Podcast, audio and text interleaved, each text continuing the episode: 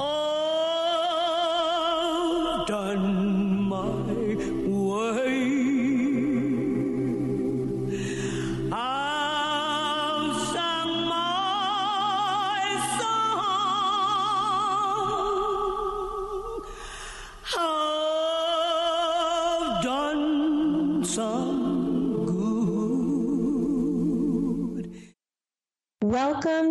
the Learning Curve, listeners. This week, Gerard is out, but I have the pleasure of being with my friend, friend of the show, Mr. Derrell Bradford. Derrell, how you doing?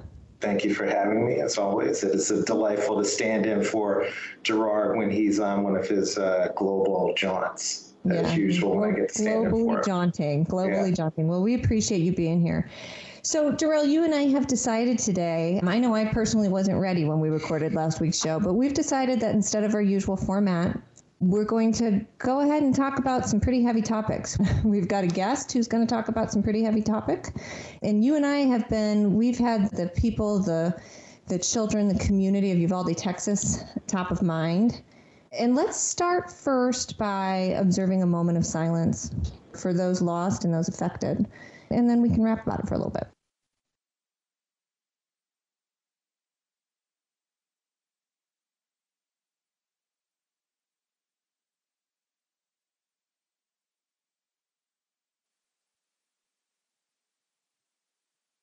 And that moment probably feels really long. It felt long to me, Derrell.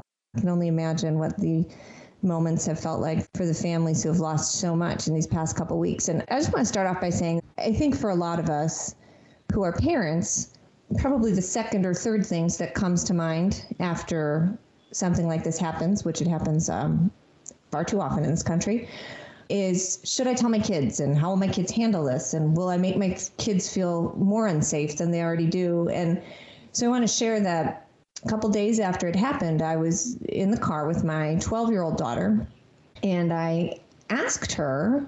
We haven't even been listening to the radio in the car f- for this reason. And I asked her if she knew what had happened, knowing that there she was going to hear something at school, etc. And you know, her response was both so mature and so frightening to me because she just looked right at me and she said, You know, mom, kids of my generation just understand that this is the country we live in. And so I hate it and I am frightened by it and it enrages me, but I also just get that this is what we have to deal with. Yeah, I, I can only imagine what it's like to have to be a parent and and think this through. You know, I, I was talking to a colleague of mine who was getting on a plane to go someplace, and she was saying, you know, my five year old is is sort of noticing that all the hugs are a little bit tighter and a little bit longer, and my five year old knows something is wrong. And obviously, there was something incredibly ephemeral, which many parents outside of the horrific events of last week deal with all the time. They send their kids to school and they don't know whether or not they're going to come home. You know, this is perhaps more widespread a fear and like awfulness that American families deal with. But I really wouldn't wish it on anybody. And it is truly, truly terrible.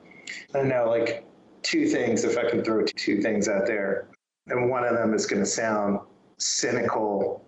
It's not meant to be, or clinical. It's not. It's not meant to be that either. But you know, as a person who's sort of a creature of advocacy and policy change, you keep looking at these things and wondering why nothing happens. I can remember after the mass shooting in Parkland, the level of unrest, outrage, demonstration seemed like overwhelming and ubiquitous. And what, like bump stocks got banned. I think bump stocks got banned. Mm-hmm, mm-hmm. But in the end, it was just like, what about all of that didn't translate into more substantial policy change? And that's the kind of thing we sort of analyze all the time. It's really important.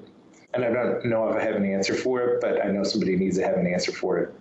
And then the second thing is just like, I, for one, certainly uh, behavior that we wouldn't sort of categorize as normal of all kinds has been on the rise and seemingly started to peak in 2020 when we as a nation made sort of a policy change that we weren't going to be around one another for two years in the interest of everyone else's safety.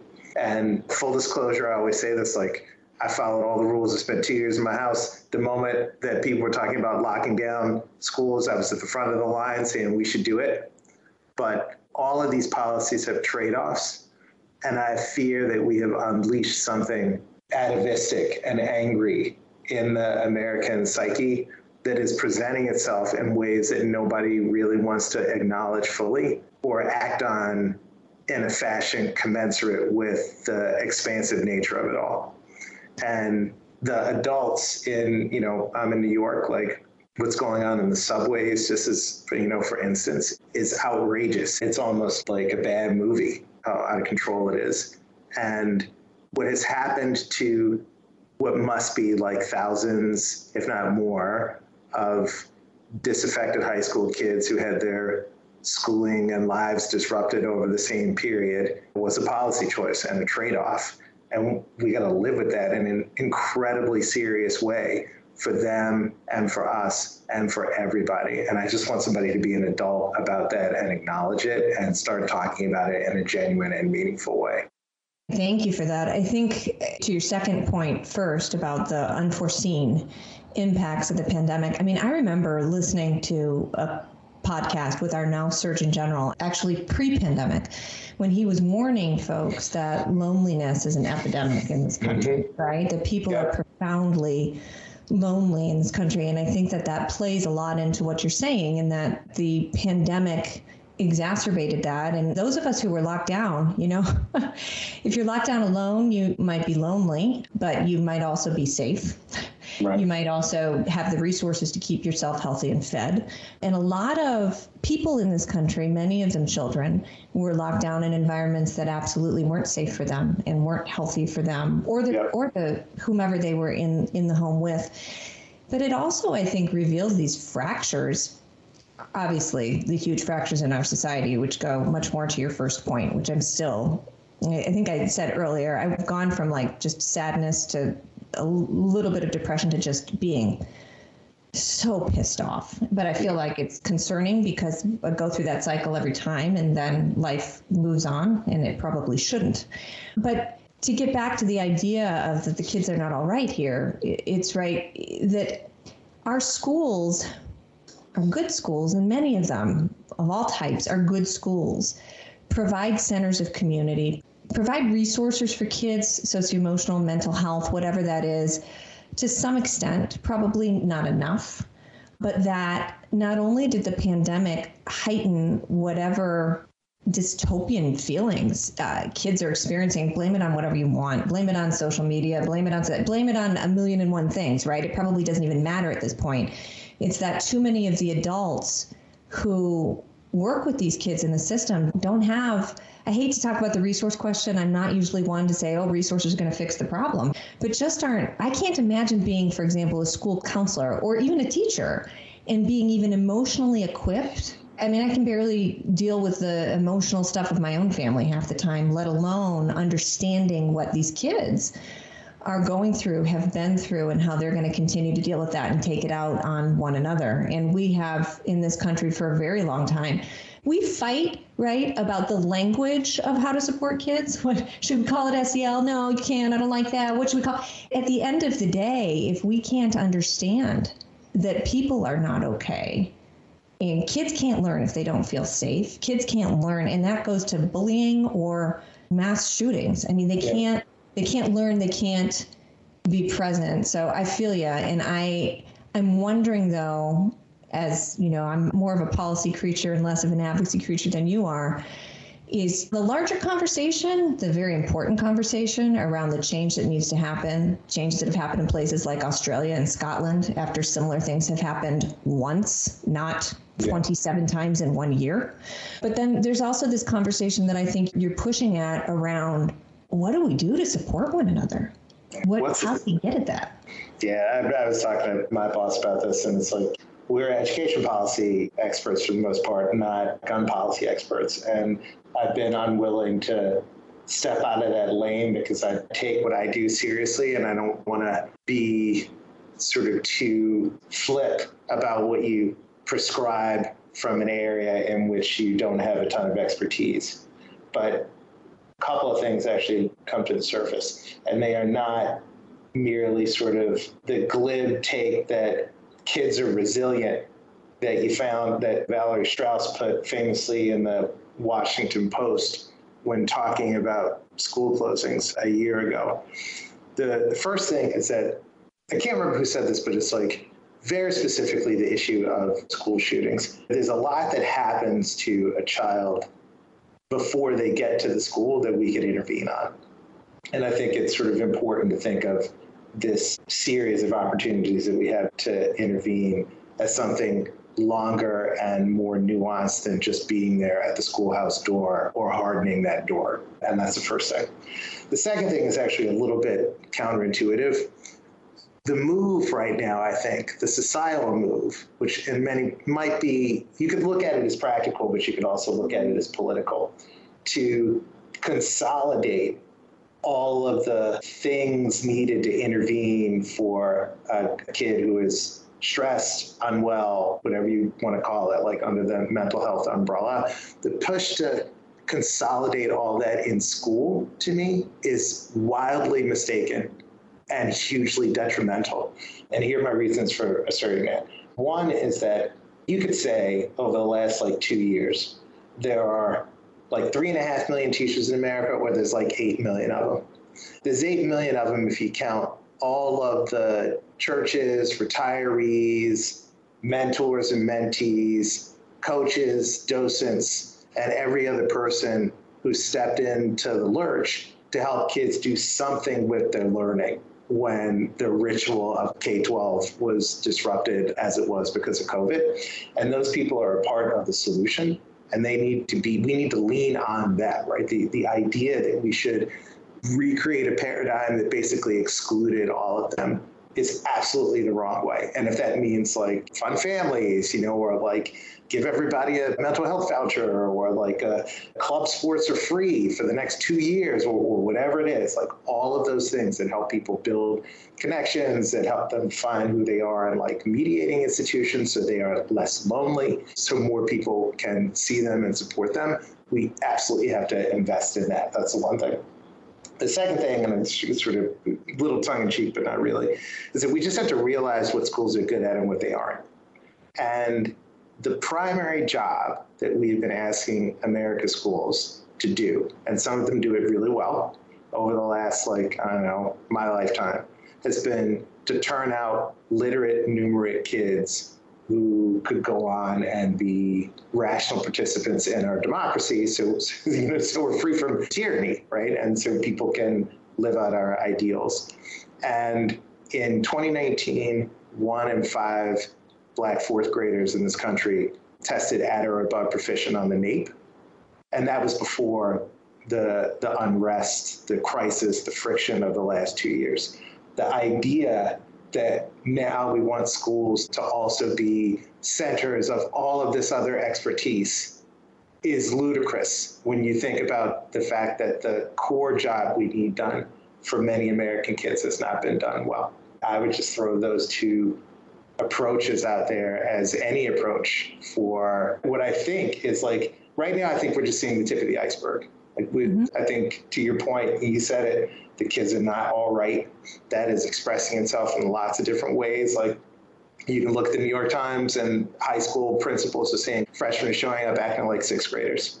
I was talking to Mark, my boss, and he was reading a thing where counselors are like, kids are late or absent 88 to 100 yeah. times over the last year, right? And nobody seems nobody seems to want to do anything about it. It's just all outrageous, and it's a serious problem. We cannot imagine our way out of it. It's going to take serious people who want to get along and bring people together and do what's right for these kids.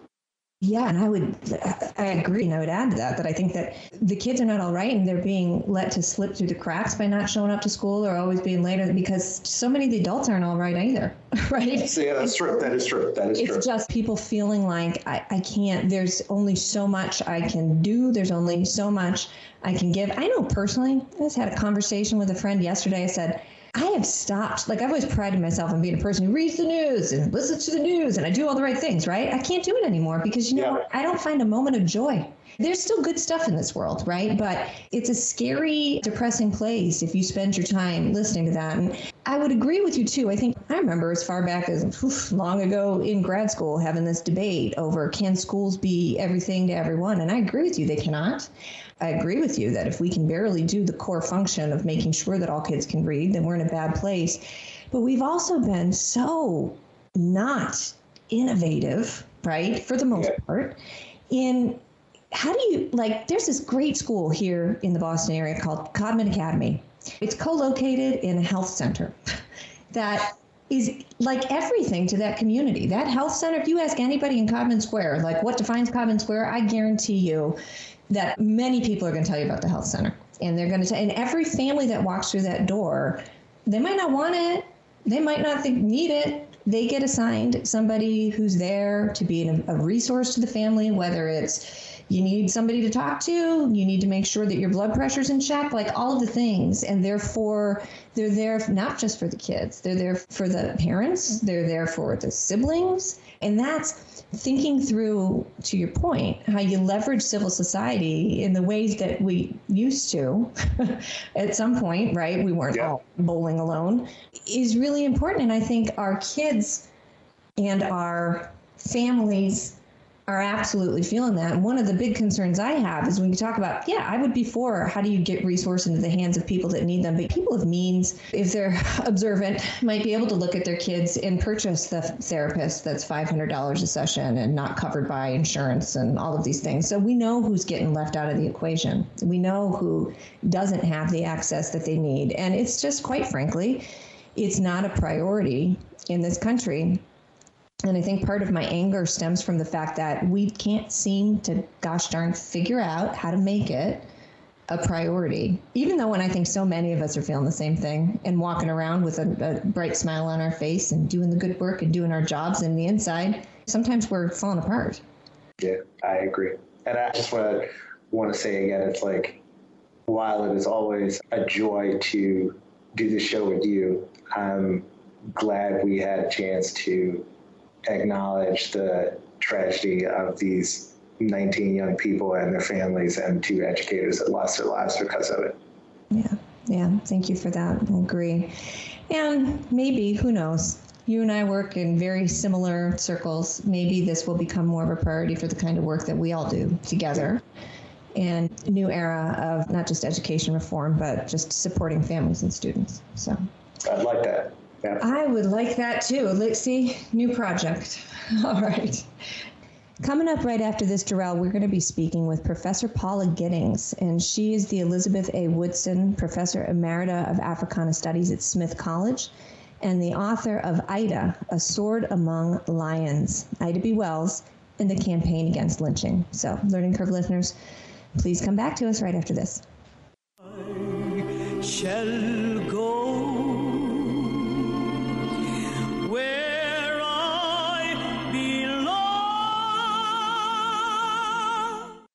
Learning Curve listeners, please help me welcome Paula Giddings. She is the Elizabeth A. Woodson 1922 Professor Emerita of Africana Studies at Smith College.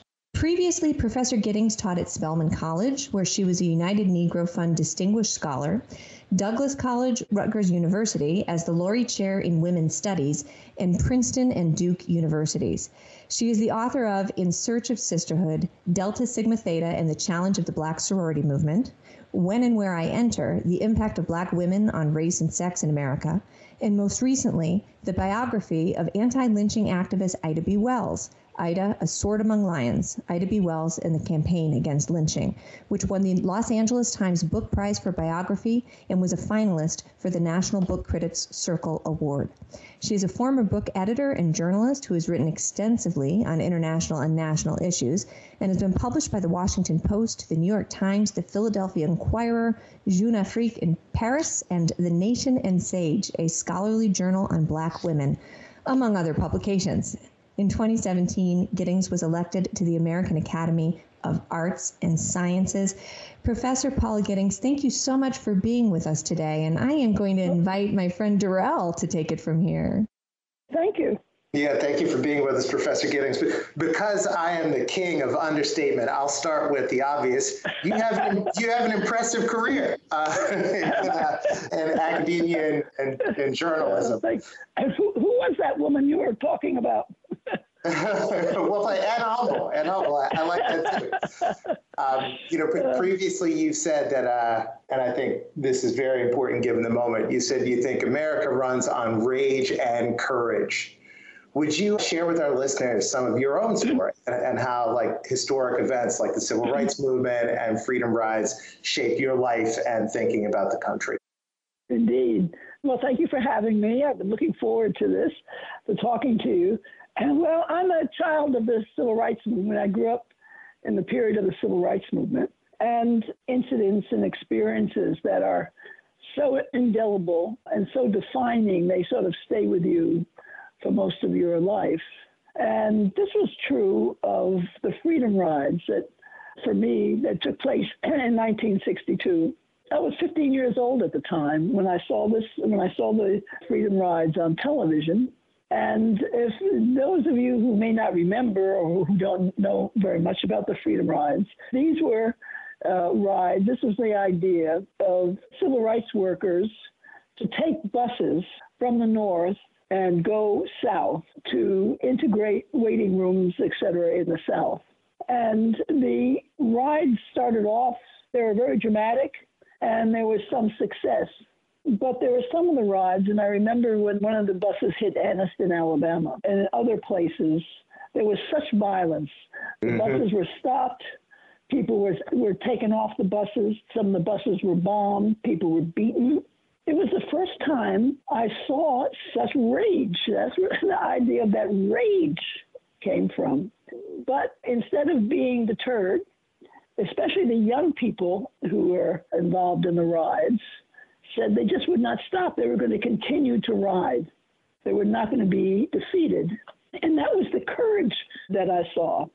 And then I started thinking about as a teenager I mean, what is this thing called race that brings out both that rage and that courage? And I think that's really been my defining mission for my writing, my hmm. professional life in particular. I'm always searching for that answer. That's wonderfully said, and probably a pretty good segue to my next question. Your biography, I've spent some time learning about Ida B. Wells now, but you were Ida B. Wells, A Sword Among Lions. Ida B. Wells and the Campaign Against Lynching is your definitive volume on the often underappreciated, widely unsung figure of Ida B. Wells in American history. Could you give us a brief overview of her life and why she's so vitally important as just like a person, as a figure for school children and for the general public to just know significantly more about than they do. Yes. It's very dangerous to ask biographers for short but, but, but I, I will do my best. Ida B. Wells, what drew me to her as a figure was her courage. If you want to talk about courage, in the face of rage because she started the first anti lynching campaign mm-hmm. in the country in 1892 from the South, from Memphis, Tennessee. And she had such courage, not just physical courage, girl, but also a kind of social courage in which she had a conviction about stopping lynching and understanding the real reasons for it. And she followed that conviction, even though it went against so many of the mores and rules of the society of that time. You know, we're talking about a Victorian period yeah. when no one talked about certain kinds of things, when women didn't write about politics or speak out loud about things, or certainly who didn't, as she did, became an investigative journalist, traveling alone often in the South, investigating lynchings. This is in the 1890s. Yeah, I, uh, I just, the early I 20th just, century. I was stunned by this. Not just the, to your point about the ability to sort of bring this career as an investigative journalist into existence, but the fact that she did this sort of alone in this, in the face of sort of all this the threat of physical violence, enormous physical violence, right? And obviously, Right. being a black woman in the South trying to report on this, obviously, racial violence is right there too. It was really astounding. Yes, indeed. So I think it's wonderful for students to have models of people who do this who have that kind of courage and that courage of conviction, which was so important. A quick overview. She was born uh, into, I, I like to say, on the cusp of slavery in 1862. She grows up in the Reconstruction period, which is a great period, of course, hope and change, to borrow a phrase. she comes of age, though, in the post Reconstruction period, which has been characterized by a number of historians as the nadir in our history because of the disenfranchisement of African Americans, of the increase in violence, and certainly uh, what stands out is the increase of lynching of black men and women. The rationale for this lynching, because remember, you had to have a rationale because this is extrajudicial, right? Mm-hmm. This is outside of the law. So there had to be a rationale that justified such an act. And that thing was this accusation that black men in particular were raping white women. This had sort of broken out in this period of time. And unfortunately, it was affirmed by much else that was going on in the society, including the sciences. This is a period of the emergence of the social sciences. And even those scholars in the Ivy League schools talked about the fact that blacks were regressing because they were no longer under the tutelage of slavery and that they'd become vicious and more and more primitive and therefore lascivious and criminally prone. So this was the justification, and lynchings became they became even not only more numerous in the late 19th century, but also more vicious. In 1892, when Wells is 30 years old, a friend of hers in Memphis, Tennessee, by the name of Thomas Moss, is lynched. And to shorthand it, the only crime Thomas Moss ever committed was to outcompete uh, a white proprietor. Thomas Moss was a co-owner of a grocery store that competed with that of a of a white owner. And a number of incidents that happened, right? And he is lynched because of that. And Wells begins to understand that lynching doesn't have anything to do really with rape, but really an effort to keep blacks down in a period where there's industrialization, where there's a great deal of economic competition, and where blacks were doing so well. They really were emerging in these communities and beginning to thrive. And so when she understands that lynching is really at the heart of, because it, uh, lynching is within the context of all these terrible stereotypes around black people, that she decides that lynching is the thing that when she unpacks it and makes people understand what's really going on, she will help to liberate sort of ideas around black people and therefore, you know, facilitate equality. See, yeah, I, Later, very, very quickly, she is exiled from Memphis for anti lynching editorials. Her office is destroyed. She goes to New York for a while and finally settles and marries and continues her reforms in Chicago. And we can, uh, if you want to ask me about that, I can tell you more about. Uh, she's a, just the epitome of a great reformer around women's suffrage, around creating a settlement house for blacks, and there in Chicago, she's a co-founder of the NAACP. wow. Yeah, in my research, her economic insights on lynching were also incredibly powerful. Absolutely, yeah. Last question from me. So Ida B. Wells was born into slavery, as, as you sort of uh, noted earlier, taught herself to read, attended a historically black college, and was also widely read, like uh, Shakespeare, Dickens, you know, Bronte. Would you talk about how this kind of like liberal arts learning helped define her life and her writings and her ideals, as well as like what we can draw from who she became from how she yes. became educated. Yes, she is a great example of the power of reading. She read everything that she could get her hands on, and lots of women's literature, as you've just noted.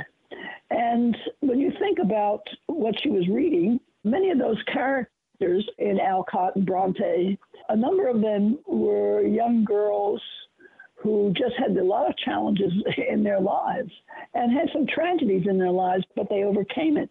A number of them are orphans, like she, Ida was orphaned at the age of 16 because of the yellow fever uh, epidemic. Some of these girls, these characters were orphaned as well, but they were empowered.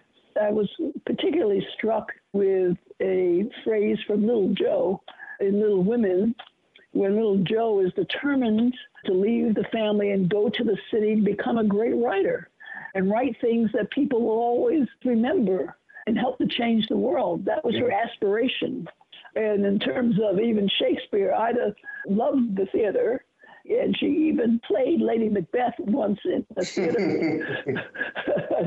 and I think from from what I saw the comments that she should probably you know kept her day job. uh, but if you think about Lady Macbeth, which asks the gods, "Unsex me so I can do what I have to do." You can see where this could be also an affirmation and an inspiration for her. So she was also a lonely young woman, and she had great joy in the world that literature and of learning also helping her to learn how to write. They're great storytellers, and she became one as well. Hello, Professor Giddings. Thank you so much for being Hi. with us today. I have to say, I'm staring. I always have a copy of Little Women. I love that that ended this conversation. always go. on the coffee table here in my office because it's one of the great I could go back to again and again and again. Now, I'm, I'm compelled to follow up on a question I think is related to one that Derrell asked. And I want to preface this by saying that I guess about three years ago, pre pandemic, I had the great fortune, the organization that I work for took every single employee on a retreat to the Legacy Museum. And um, of the many, many ways in which that place left an impression on me, one of the biggest was that I'm a child of the 1980s. I thought I went to pretty good schools. Mm-hmm. And boy, oh boy, being there made me realize I learned nothing about the history of this country. It was a rude awakening for me and at many, many levels about my school education and my self education. Mm-hmm. And so the question I want to put to you is when we think about folks like Ida B. Wells and her works, including not only her public writings, but her diaries and her experiences witnessing the events that shaped our history in such horrific ways. How can reading these things help today's students understand the history of race and lynching in America? Ida Wells understood that you have to not just write history, but write a narrative, a story about what was really going on. And that was one of the powers she had as a journalist. One of the things she made sure to do, because she also considered herself, she was very upset, for example, that a number of victims and lynched, you know, that they were, that their names were never known, or that, it, it, I don't want to sound too gruesome, but often families were afraid to even retrieve the bodies because they would be penalized and punished. And so she always made sure, when she did her investigative reporting, to talk about who those people were and to name names and to give them a place in history. And I think that's a lesson of the humanity of what she was doing, not just an ideological or a political mission, which of course there was those too, but a humane mission as well. I'll tell you a very quick story. I was on a panel, and there was a panel on Ida B. Wells with a number of others who had worked on her. And I was on the dais, and a woman comes up to me before the panel starts and takes my hand. And she says, we learned what happened to my great grandfather by reading your book. I had quoted Ida Wells writing about some men who had been lynched outside of Memphis, Tennessee. And this woman's great grandfather was one of those that she said he had disappeared. No one knew what had happened to him. Wow. So, right, flabbergasted, right? But very, very moved. And I said, well, that's why I'm doing this, right? I mean, so that's very important. Her diary is very interesting. And what I got out of it was, well, first of all, you read the diary. It is, as far as we know, the only kind of eyewitness to the community of a place like Memphis, of Memphis in the 1880s uh, in, in this period. And you read about all the daily life and what people were doing and even what people were wearing. Ida Wells was a clothes horse who spent too much money for clothes. She always, which I loved. I mean, she's very flawed. Yeah. I love this. And in other ways as well. Uh, so you get that sense. But you know, the greatest gift that diary was for me was that because of her experiences of being orphaned and of sort of being taken advantage of in the community, which is a whole other story, she was a very angry person, but she was also self reflective. And you see all this in the diary. And she understood that if she didn't get a hold of her anger, that it would destroy her. And so you can see in this diary her efforts to reform herself first and it's excruciating, but she does it. There are psychological profiles which show that lots of leaders are really people who are because leaders, when you think about by definition, you know, are assertive and aggressive, and, and the, at the root of aggression is anger. But the best leaders are those who are able to transform the energy, that negative energy, into positive energy, and in her case, into reform. You can actually trace this in the diary. It's a fascinating observation. I have to say, we've previously had a guest on this show who made the point that some of the most, whether they're dynamic or popular or greatest, depending on how you find that, leaders eh, have been actors. and so yes. about angry actors. But this notion of how do you transform that, I'll also take with me from what you said this idea that she had this compulsion to help name victims which I personally took away from my trip to the Legacy Museum, but I think is very relevant to some of the challenges Derrell and I were discussing at the top of this hour before we brought you on about challenges we're facing in this country. I would love to ask you one last question. And you mm-hmm. began to talk about this, and we put a little bit of a pin in it, and I'd like to come back. So, can you talk more about Wells's work as a progressive reformer, a Black progressive reformer and thinker? During this era, her gender alone, right? But an era of overt yes. racism, and then you couple with that industrialization and corrupt urban right. political machines, right? so right. tell us a little bit more about that and what lessons would you have us draw? A great example, let me explain it through an example.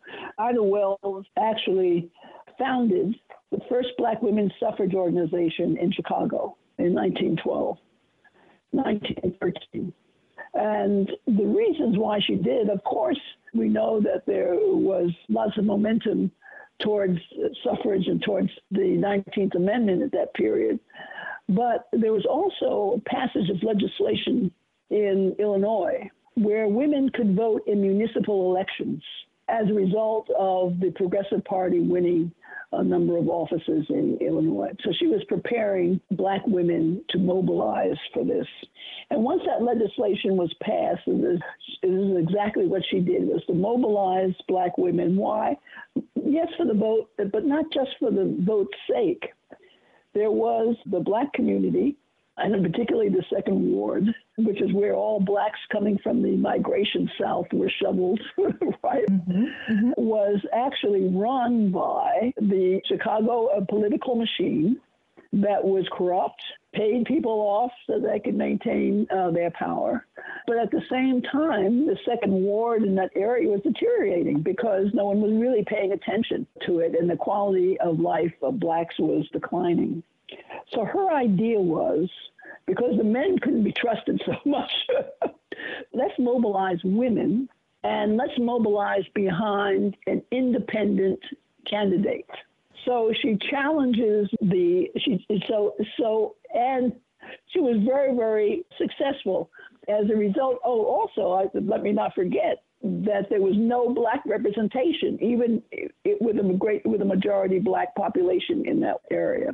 So it, because of her, and so I'm a long story to unwind it, because of her and because of what women were able to do, the machine had to at least give, had to have emerge a black candidate to be uh, an alderman, which is like a city councilman. Yeah. And Wells and her people got behind him, Oscar DePriest, who wins the election and becomes the first black alderman in Chicago. And later he will become the first black to be in the House of Representatives since Reconstruction. What she did was she developed more than just one person. She developed a constituency for progressive reform. And ever since after her mobilization, people always had to come to the women to make sure to get their support. And they made the difference in a number of elections. I'm listening to all this and I'm just saying, what have I done with my life? I'm listening to this and I'm saying, because the men can't be trusted, let's mobilize the women. there are many lessons. There are many lessons. In, there, there are so many sound bites that we will both take away from this podcast. Professor Giddings, we've been talking so much about the writings of Ida B. Wells, but we would love to hear some of your own. So, would you read us a passage from your book? I will. This is from a chapter called The Truth About Lynching, what Ida Wells wrote after being exiled from Memphis. She was invited to write for an important black newspaper in New York, the New York Age. The column was called The Truth About Lynching, which really becomes the first study of lynching. So I tried to characterize the impact and the meaning of that work and as it related to her and this is also back to the particularly social courage as well as physical courage. In order for Wells to follow the logic of lynching and to its ultimate conclusion, she herself had had to take a deliberate flight from the radical innocence that was at the heart of Victorian thought. Quote, it is with no pleasure I have dipped my hands in the corruption here exposed, she told her readers. Ida replaced the language of gentility with reality and dispensed with the quote false delicacy of the quote unspeakable crime, which was lynching. She was one of the few women reformers who actually used the word rape and had learned to do so without apology. Wells understood the radical implications of her message and was prepared to endure the consequences, even if, as she said, quote, the heavens might fall. But she had made up her mind that her campaign, wherever it took her, was her calling, and that she would see it through. Ida's crusade to tell the truth about lynching gave her the means to reorder the world and her and the race's place within it. Once defamed herself, now she could expose the lies that sullied the race's name. Somebody must show that the Afro American race is more sinned against than sinning, wrote Wells, who had found the vehicle of her destiny, and it seems to have fallen on me to do so. End quote. It's amazing. It seems to have fallen on me, and if even if the heavens may fall, is quite a mantle yes. to bear. and, and the heavens did fall. Let me tell you, she was like what they talk about. I guess this is sort of sexist, but she was talking about the little old lady driving down the middle of the street and, and, and everybody's everything crashes around. You know, she, she indeed did that. wow, amazing. Well, Professor Paula Giddings, thank you so much for your time today. This has been truly enlightening. It really was. Yeah. Well, thank you. Thank you thank for your you. wonderful questions as well. Please Goodbye. take care. I know our listeners will enjoy. Bye bye. Thank you so much. He